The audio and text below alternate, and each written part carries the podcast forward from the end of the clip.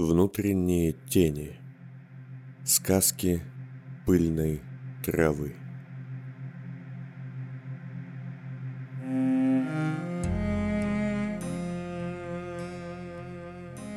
Степь хитрит по-разному. Одному дорогу покажет ровную да гладкую, что в ямы тягучие ведет, жизнь забирающая. Другого черными корнями опутывает, окружит, пока тот спит у костра тусклого. Но ежели смелым будет идущий и тверд будет духом, отступит степь, даст путь. Лишь не сдается никогда, по-разному хитрит.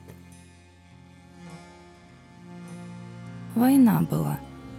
Не та, что последний зовут, что всех прибрала да луну разбила, а раньше, малая, каких много случалось и ходил на войну ту солдат.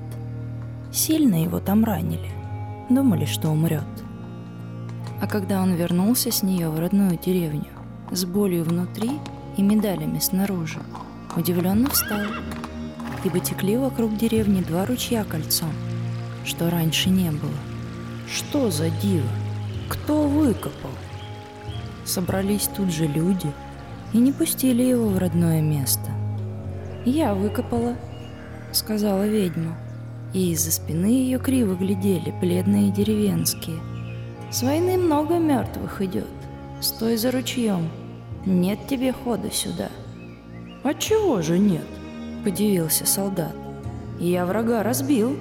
Домой шел, жену искать да дом латать. А ты мне слово дурное говоришь? По что?» Весть приходила, что умер ты на войне. А значит, не ты это, а сабай какой. Или дух дурной. Уж схоронили тебя за холмом, забыли тебя. Иди отсюда. Ох, дура ты, хоть лицом и птица. Это мои места, не уйду. Живой я, видишь? Телом цел, кровью чист. Дыхание не черно мое. Пусти. Наглый был солдат. Нельзя ведьму дурой звать. Закричали жители деревни гнать прочь призрака. Но думала ведьма и сказала, так будет. Не углядеть мертвых в зеркале. Иди, принеси из большого города зеркало. Покажи нам себя. Поверим, так будет. Плюнул солдат, но поехал в город. Давно то было. И были еще города другие, не мертвые, Приехал и подивился, как здравно и красиво жить там. И жил там долго, и женщин любил, и ел хорошо. Но купил зеркало, да назад вернулся. «Вот зеркало, старуха. Видишь, какой я в нем? Статный, сильный. Как и так. Пускай меня». Заголосили люди.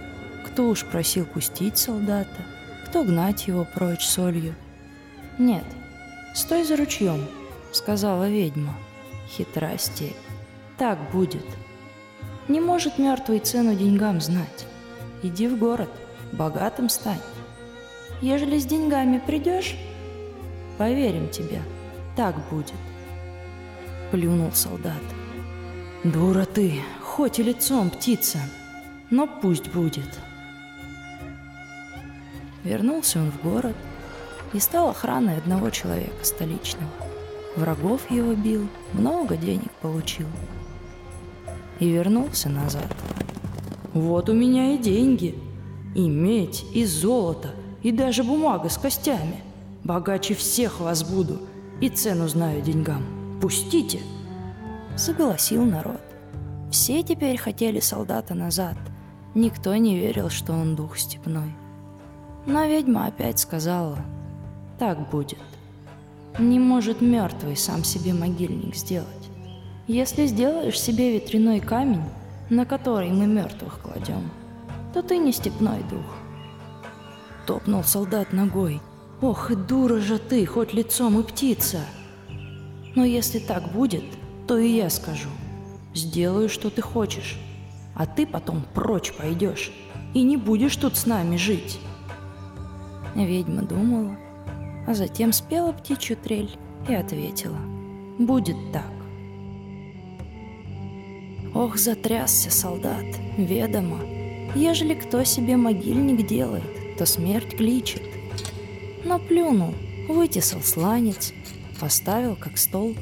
Ведь по обычаям степным в земле только дурных да бездушных хоронят.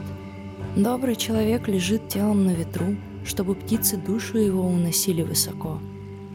Сделал себе могилу и перешел ручей легко. И бросились все его обнимать. «Видишь, ведьма, живой я, а ты дура, хоть лицом и птица. Пошла прочь отсюда теперь». И ушла ведьма, и зарыл солдат ручьи вокруг деревни. И жили все хорошо. А солдата так и вовсе главой сделали. И жену ему нашли самую красивую, чтобы в зеркало гляделась. Таков конец у сказки, когда рассказываю ее детям. Но это ложь. Ведь однажды легко интерес обуял солдата, и пошел он за холм, чтобы на могилу свою посмотреть, что ему сделали, пока на войне был. И увидел там много их, могил небесных, и на каждое тело лежало тех, с кем в деревне он жил. «Дурак ты», — сказала ведьма, что прилетела птицей. «Я ж молвила тебе всяко, уходи». И в город тебя посылала, думала, там жить останешься. А ты назад да назад, как собака в дом. Кто это? Как это? Ужасно стало ему. Умерли все. Помор пришел с ветром, пока война была. За три дня все дышать забыли, а духом остались. Вот я ручьи и вырыла, чтоб не ушли мертвые из деревни. Они боялись, что ты призраком вернулся, а по делу они ими стали. Да только не знают того. Говорила тебе, иди прочь. А как быть-то мне теперь? Бледный стал солдат, словно сам умер. А никак. Скажешь им, кто они, бросятся и сожрут. Уйдешь от них, предашь. Живи теперь один среди неживых. Заплакал солдат, молил ведьму помочь, но она махнула волосами и улетела. А у деревни той ни названия нынче нет, да и не знает никто, где она.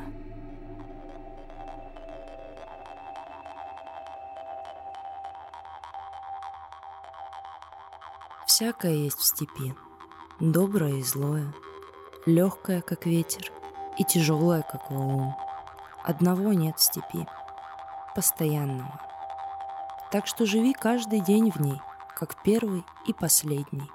Камня в руки не бери, да не держи тень свою в стоячей воде.